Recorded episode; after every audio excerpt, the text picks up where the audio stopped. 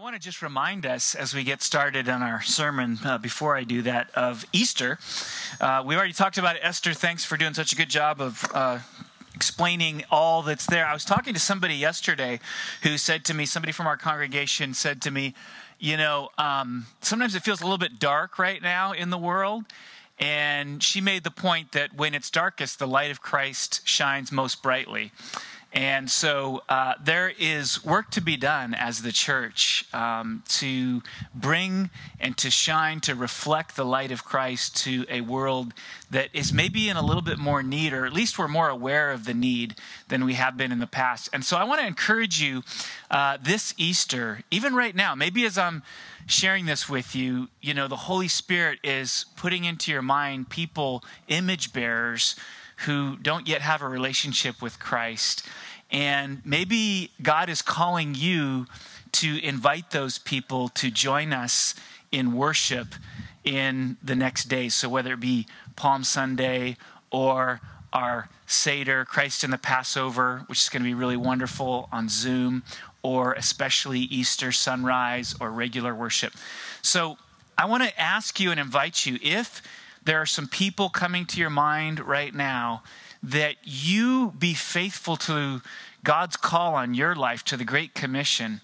And today, even begin to think of how you might invite that person, those people, to join us on one of those times in the coming weeks. Because um, I really do believe that the Lord wants to do something in not only just our lives, but in the lives of other people as well. So let me just pray for you uh, as you think about that, and then we'll get started uh, with our passage this morning. So, God, we ask that this would be a special Easter. We know that there has been a measure of darkness, but we do know also that you, Jesus Christ, shine most brightly when it's darkest. And so we ask God for your empowerment, your direction, your guidance, your discernment, your sensitivity, your boldness, your courage to do the loving thing and step out in faith to make available to people the possibility of hearing about, learning about, coming into relationship with you, Jesus Christ, being filled with the Holy Spirit, having not only this life transformed, but eternal life transformed as well. God, that's our prayer. It's your call in our lives. You've given us the, the Great Commission to go, therefore, and make disciples of all nations. That's what we want to do. We want to be faithful in that. We want to be faithful in this season in particular, because you've given us this season right now. So, thinking about the people here and those who are at home and the the the image bearers that have come into all of our minds just imagine all those people right now god would you help us to reach out to live on mission to love to bless to have compassion and to, to follow your lead we pray in jesus name. Amen. Amen.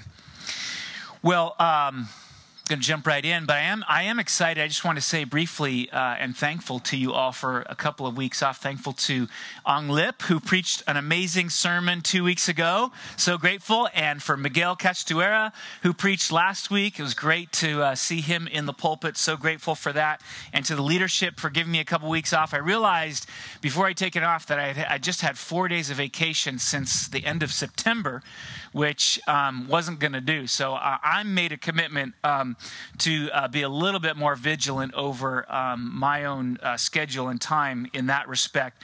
But I did get three days in a cabin, uh, a miner's cabin up towards the mountains, and had a really refreshing time. And then a week back at home with the family, and, and just was really blessed. So I feel ready for a new season. I feel ready for Easter, and I hope you do too. Um, so I'm excited, excited to be here and back, and back in the pulpit, and back in the book of Philippians. So we're looking at Philippians 4 2 through 7. What I'm calling uh, this particular passage today, the message of it is healthy practices for people under pressure. healthy practices for people under pressure. Um, kind of like you know an athlete who at the end of the game, uh, the game's on the line, the crowd is cheering, the clock is going down, there's all kinds of confusion and chaos, and this athlete is able under all that pressure to execute on what he or she is supposed to do. Don't you want to live life like that? Don't you want to be able to move through life in that way? Well, Paul's going to help you today. He's going to help all of us to be able to move through life with that kind of ability to handle pressure. And so uh, I want to think a little bit about what kind of pressures we've been facing this last week, you know, grappling with uh, violence against uh, Asian Americans. Um, you know, uh, uh, there's been issues as uh, Martin prayed. Lord, Martin, thank you so much for that prayer. Really blessed us, really you so carefully thought through, and, and just last night's prayer time as well. So thank you for that. Um, but uh, you know we've had the the violence against Asian Americans, but layered into that have been all these other pieces like Christian nationalism, and uh, as you prayed about sexual addiction, and um, and, and, then uh, violence, guns, and it just kind of all gets into this this thing that's hard to untangle and make sense of, and, and it creates this kind of kind of pressure.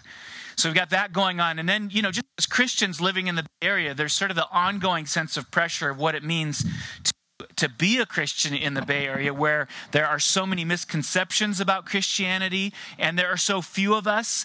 And and sometimes you feel like the beleaguered minority and and and sometimes it seems like even that's getting getting worse as uh, you know news events explode about Christians who've done terrible things. And now you're the one who has to sort of answer for that. You're put in this really difficult pressured moment this pressured position closer to home in our own community. You we've been dealing with the departure of uh, one of our pastors, and so that has been an intense time for us, a pressurized time for us to be processing and praying and thinking and talking together. Uh, and then all of this has been unfolding in the context of a pandemic, which has significantly impacted our relationships, our ability to connect and relate with one another. Uh, and then also financially, some of us are feeling under pressure, church feeling under pressure financially. And so all of this, all these pressures come down upon us, and uh, the question is, how do we, how do we, how do we continue to move forward? How do we execute? I want to remind you that uh, the people in, Philipp, in Philippi were experiencing a tremendous amount of pressure as well. Um, they were under the pressure of persecution. They, remember, uh, Philippi was a place where uh, all of the, the soldiers would go. Uh, many soldiers would go to retire. So there was this sort of like political, religious vibe in the city of Philippi, and the, the Christians who had started to worship Jesus Christ were sort of standing against that. And so uh, the, the rest of the community didn't like it. So they were putting pressure on the Christians, this small Christians in Philippi. Uh, but then that pressure seems also to have resulted in tensions, and, and we're hearing a little bit about that in our passage um, in, with the early uh, founders of the church. Remember, the church in Philippi was started because Paul went to Philippi and he went by the river, and there was a group of women who were praying, and those women became sort of the founders of this church. What a beautiful story that is. Yesterday, we had our women meeting here uh, in the parking lot. There was almost 40 of them or so, and uh, had a wonderful time together. Prayer, I heard, I wasn't there, but I heard great things about it. And so we want to continue to support and encourage that. Um, so there was pressure on the Philippian church. But then Paul, who's writing to them, was also experiencing pressure. Paul was in jail, probably in Rome, and what Paul was, was waiting for in jail was a verdict over his very life, whether or not he would be executed or he would be able to continue to live. And so that's pressure, right? If you're sitting in a dark prison cell and you're wondering if you're going to be executed, that is pressure. And so, um, and I've got another microphone because this microphone's not working. All right, turn this one off. All right. Is that better? Okay. So we have uh, the Philippian church is under pressure on, from the outside and from the inside, and then Paul is under pressure as he's in prison. And what Paul says to them uh, amidst their moment of pressure is meant for us as well. Uh, his healthy practices for people under pressure is for us as well. And in this text, I see three healthy practices for people under pressure. So uh, keep your finger on the page because we're going to go through, especially that second part of the text, and talk about how to live under pressure. So the first practice is this when you're under pressure, rejoice. When you're under pressure, rejoice. Sitting in jail, waiting for the verdict on his life, Paul writes, Rejoice in the Lord always. Again, I will say, rejoice. So he, he reiterates, he doesn't do that very often. He says it twice.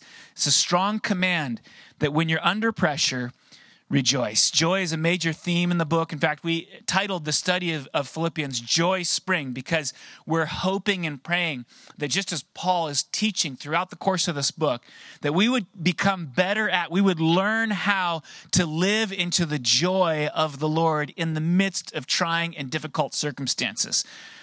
So I want to highlight. Um, three sources of joy. He, he says, he gives us a little hint here. He says, joy is in the Lord. He says, rejoice in the Lord. So if you're underlining things, you might want to underline in the Lord. Um, and so it's kind of a hint, but really what's been happening throughout the book of Philippians is we've been we've been seeing what that little phrase in the Lord, rejoice in the Lord means. How do you find joy in the Lord? And I want to look at three sources that appear throughout the course of the book of Philippians. The first one I entitle Similarity. Okay? We are filled with joy when we realize that suffering and being under pressure make us like Jesus, similar to Jesus. There is a joy that comes from similarity. We used to live in Hershey, Pennsylvania for four years, um, right out of seminary. And forever uh, we were being told while we were in Hershey, Pennsylvania, the story of Milton Hershey, you know, the one who founded the Hershey chocolate um, company. And Milton Hershey failed in establishing chocolate uh, businesses over and over again. I can't remember how many times, but the story, the point of the story was always this. And of course, then he he established Hershey's, and we know how ubiquitous Hershey's chocolate is. The point of the story was always this: if you're failing in life right now, don't be sad, because many people who did great things, Milton Hershey, um, you could fill in the, the blank with others uh, failed many times before they accomplished what they want to do. So being like, being a failure like Milton Hershey was encouraging because he ended up being successful. Well, that's what Paul is doing here in the book of Philippians. He, Paul is saying throughout Philippians, if you're suffering and you're under pressure, don't despair because Jesus Christ suffered and was under pressure ultimately that's what the cross is is the suffering of jesus christ. Tremendous pressure. When you read the story of jesus on the way to the cross tremendous pressure. You can hardly even imagine. And then the pressure of all the sins of humanity upon himself. Jesus the greatest person who ever lived lived in suffering and tremendous pressure. So if you are like the greatest person who ever lived then maybe it's not all bad so one of the reasons we, one of the ways that we tap into the joy that comes in the midst of, of pressure is by being reminded that we are like, we are similar to Jesus Christ. That's the first one. The second one is for joy in the Lord amidst suffering and pressure is fruitfulness. Paul says, I want you to know, brothers and sisters,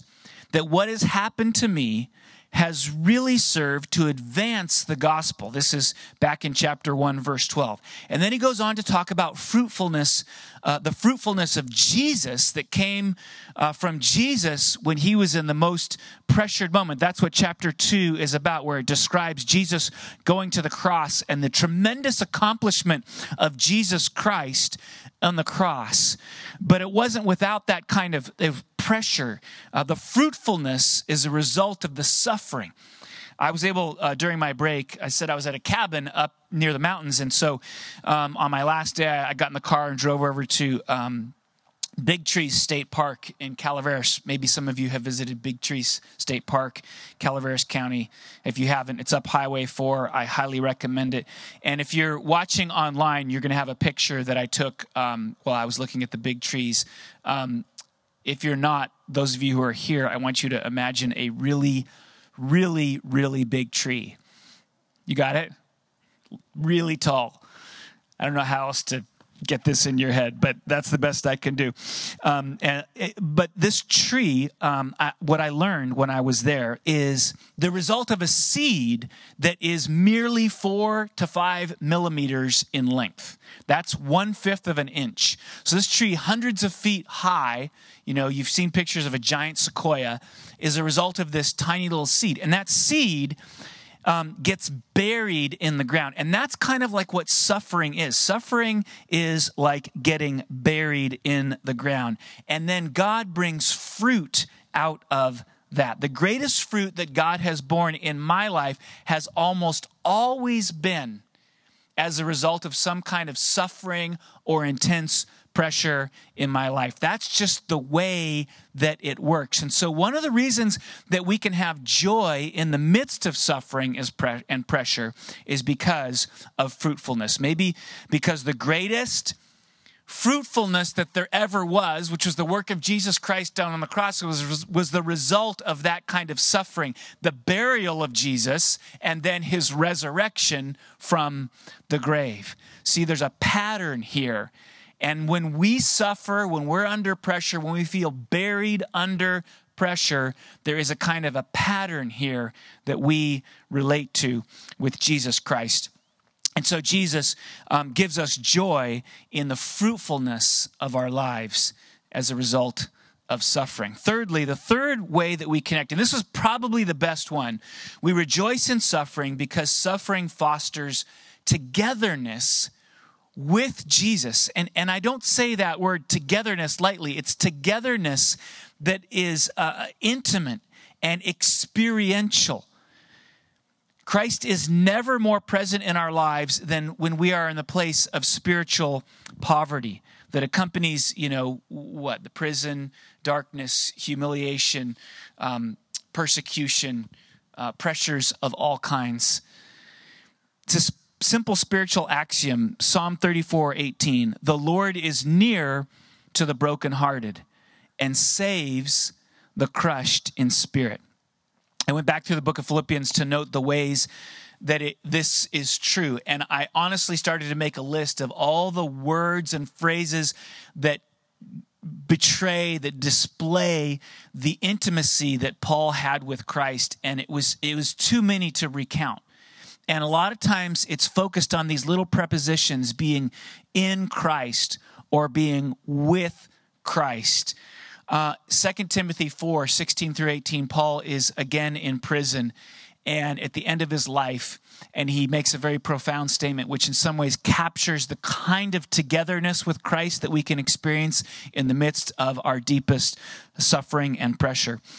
He writes this At my first defense, no one came to stand by me. So there he is, again, probably facing life or death, and he's in prison. Um, we can try to imagine how scary and intimidating that would be. He says, At my first defense, no one came to stand by me, but all deserted me. May it not be charged against them. But the Lord stood by me and strengthened me so that through me the message might be fully proclaimed and all the Gentiles might hear it. So I was rescued from the lion's mouth. The Lord will rescue me. This is the kind of uh, intimate, experiential uh, togetherness with Christ that I'm talking about. The Lord will rescue me from every evil deed and bring me safely into his heavenly kingdom. To him be the glory forever and ever. Amen. This week, we celebrated uh, St. Patrick's Day, and St. Patrick was uh, a wonderful follower of Jesus and did many wonderful things and said many wonderful things. And one of them is this prayer of St. Patrick um, that I want to share at least a portion of it with you. It says, uh, Christ be with me, Christ within me, Christ behind me, Christ before me, Christ beside me Christ to win me, Christ to comfort and restore me, Christ beneath me, Christ above me, Christ in quiet, Christ in danger, Christ in hearts of all that love me. Interesting phrase. Christ in mouth of friend and stranger. You can be joyful under pressure because when you are under pressure, you are like Christ first. You are primed to bear more fruit like Christ, like Paul, and together with Christ in a sort of experiential, intimate way. Um, Jesus is in your pandemic bubble, if you like. Uh, he's part of that suffering with you in an intimate way. And there's really no way to understand that except to be in it and to have nowhere else to turn, but to have to cry out to Jesus Christ and to find that He meets you in all kinds of creative ways, maybe that you didn't even imagine, to sustain you through each and every moment. When you're under pressure, rejoice. When you're under pressure, number two, be gentle.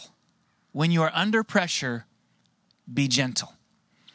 The word that's translated reasonable in the ESV, um, it's a kind of a tough one to render into English, and there's a number of different ways that it can be translated. It could be graciousness, um, or it could be gentleness, which is the one that I'm using. Uh, it's also the opposite of quarrelsomeness, um, which kind of helps us to circle in on the meaning of the word. Um, and then in one verse, uh, somewhere else in the New Testament, it's associated with the phrase being open to reason, which I found a, a helpful way to think through the, the meaning of this word, uh, reasonableness or gentleness, being open to reason. So gentleness in this context, right? Gentleness is a is a big word that can be used in many contexts, but taking it in this particular context, the particular word in the original language can be translated something like this. It's the ability in the midst of complicated and emotionally charged relationships to calmly and impartially sort through difficult issues and move towards solutions. Let me say that again. It's the ability in the midst of complicated and emotionally charged relationships to calmly and impartially sort through difficult issues and move towards solutions. So, the opposite of it is when someone is reactionary or extremely partial or uh, emotionally uncontrolled, which we all know because we've all done it before, um, it doesn't help the situation, usually ends up making things worse. When I was a kid, uh, we used to watch reruns uh, emphasis reruns. Okay, I wasn't alive when this show came out. We used to watch reruns of the Andy Griffith Show. Did anybody see the Andy Griffith Show? Still, still showing reruns on it. So Andy Griffith is a single father, and then he's also a sheriff in a small town. And the show is essentially about conflicts that happen either between him and his son, uh, or, his, or, or the social life that they're living together, uh, you know, or what's happening in the particular town, and he's the sheriff stuff. And and the thing about Andy Griffith that's so interesting is he never carries a gun with him.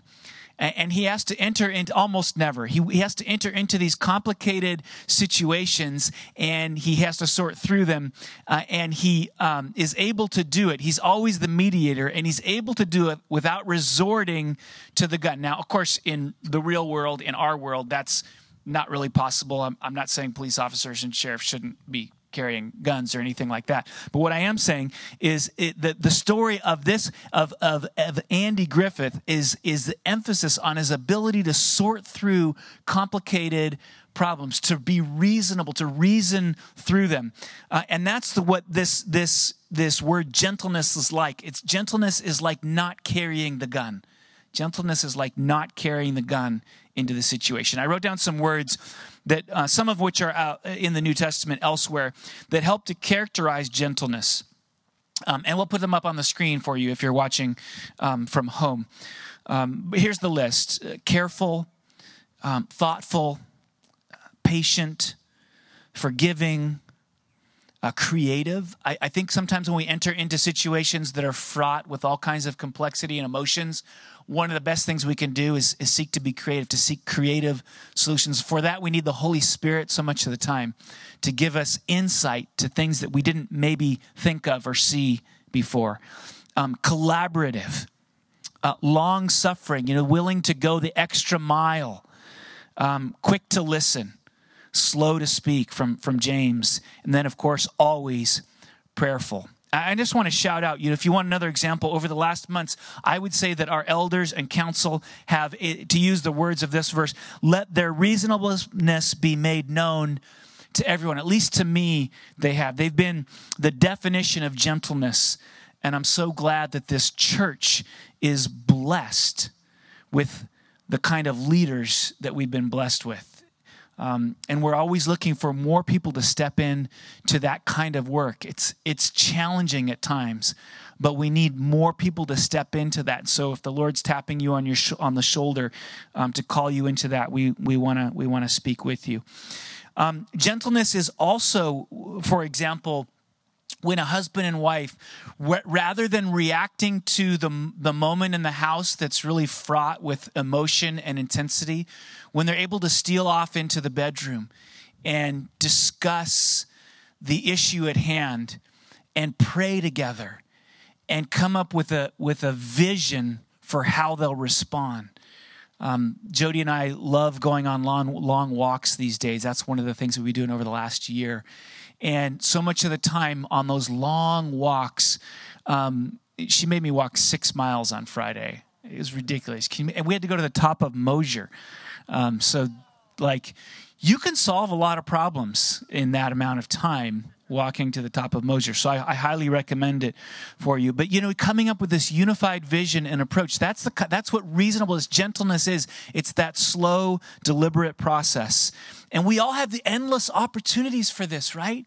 We have endless opportunities for this in our homes or in our workplaces, in our church. Um, and Paul gives in this passage a compelling reason for us to be reasonable. What is it? Look back in the text. The Lord is at hand. Let your reasonableness be evident. The Lord is at hand. And I don't think that's supposed to be something that causes us to feel panic, like, oh no, I better do this, or God's going to, you know, crush me.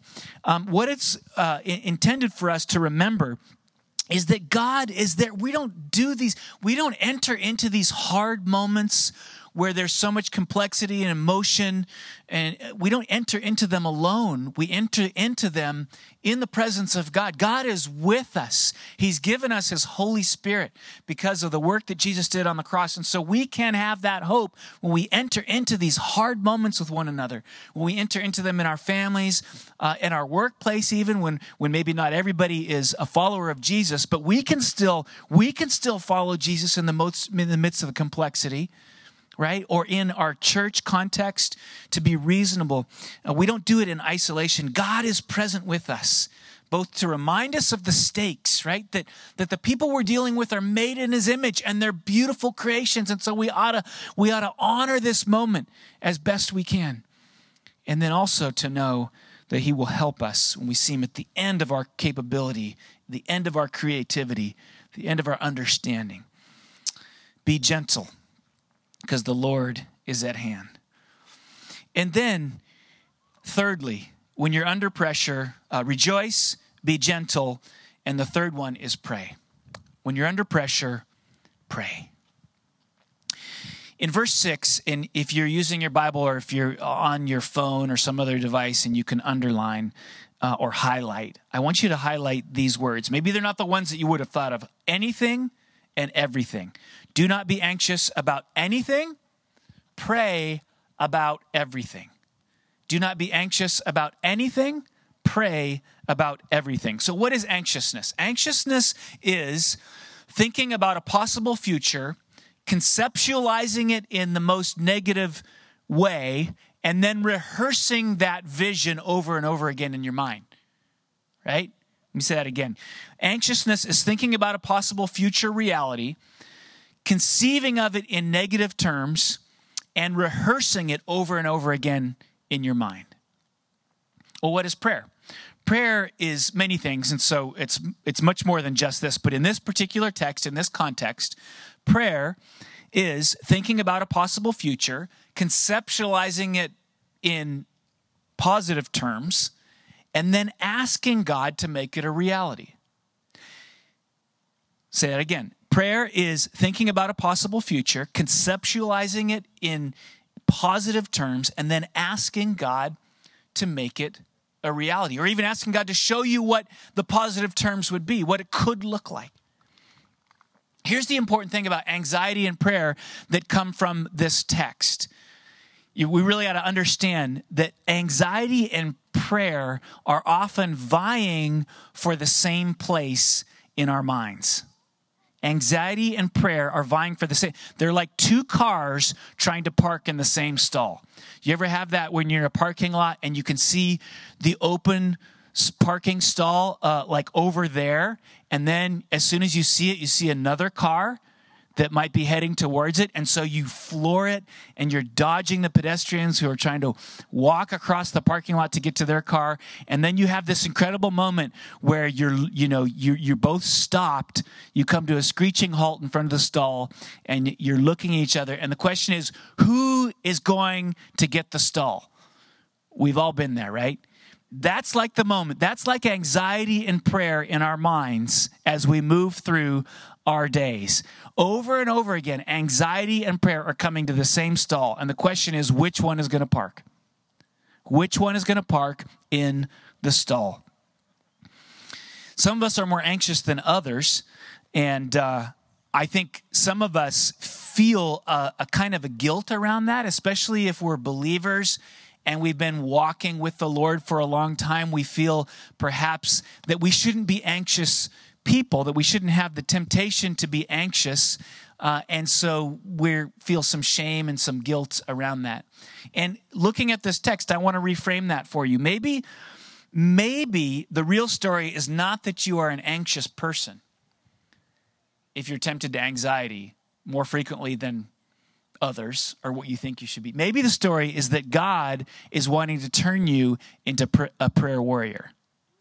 And he's ringing the bell of anxiety more frequently in your mind because he's calling you to pray more because that's your particular call in life to be a prayer warrior.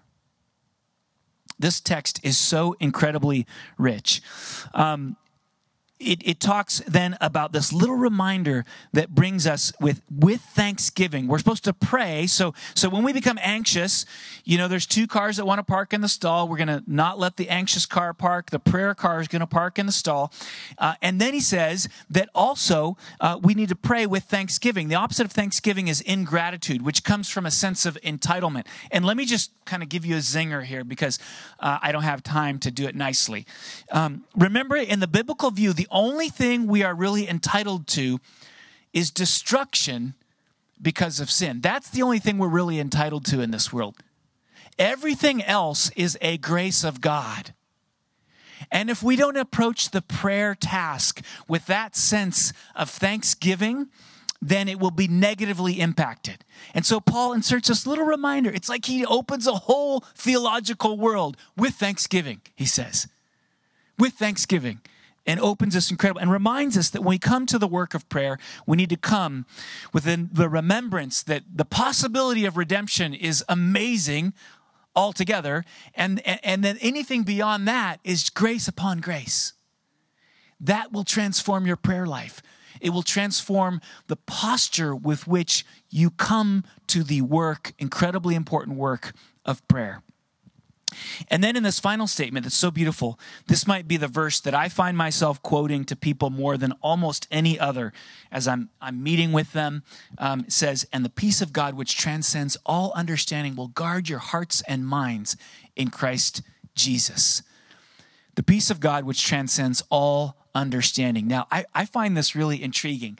Paul has talked, I, I, only noticed this as I was studying this particular text in the very beginning. Paul has talked about thinking a lot in the book of Philippians. 10 times he tells us to think rightly about God and to think rightly about our relationships. And that's a great thing. That's what we want to do. We want to become people who think rightly about the world around us and about the people around us. But what he seems to be saying in this last little verse is there's some things you can't quite think yourself into.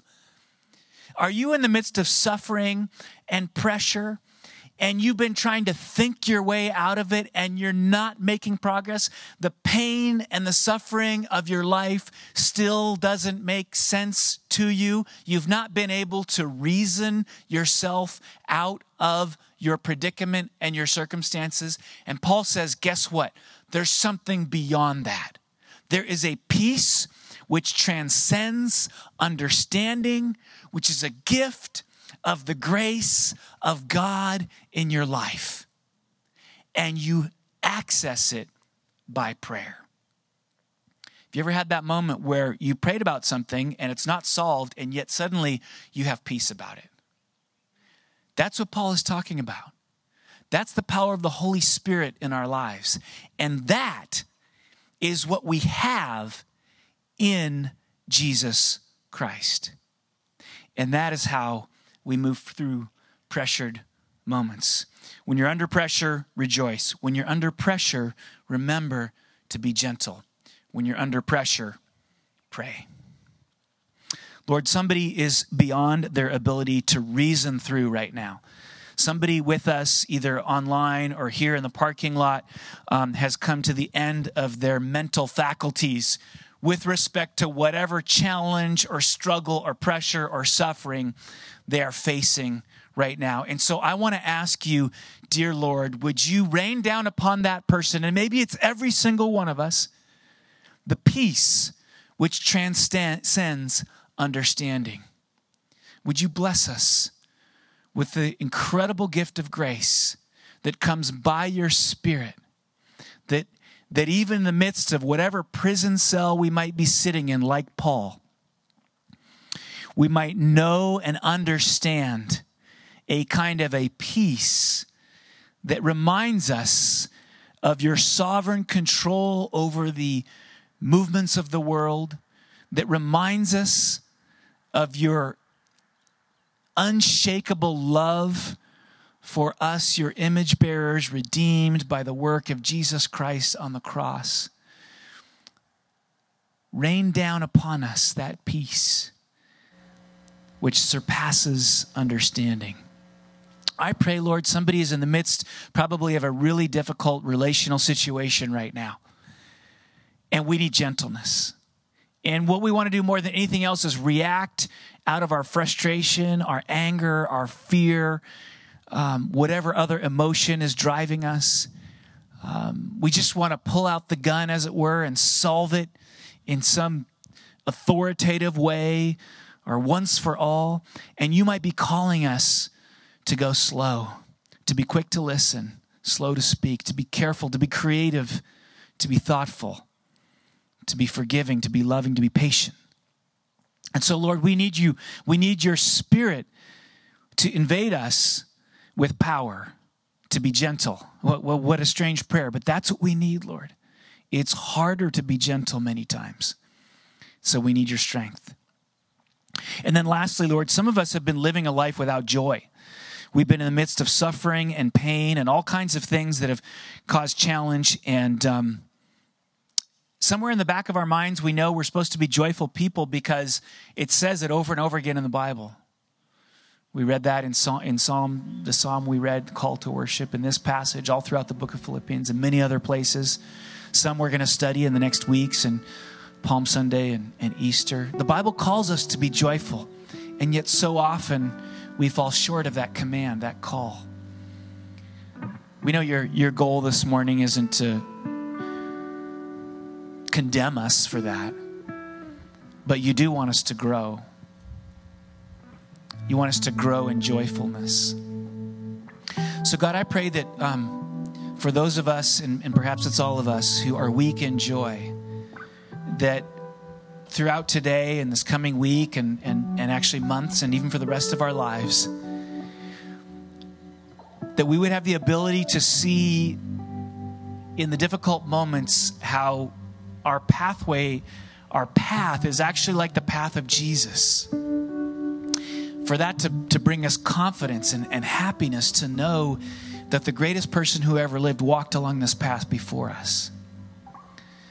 Lord, give us joy in the knowledge that in the struggles and the pains, the suffering, the loss, the burial that we're experiencing, you will bring fruit. You will resurrect fruit from this present suffering.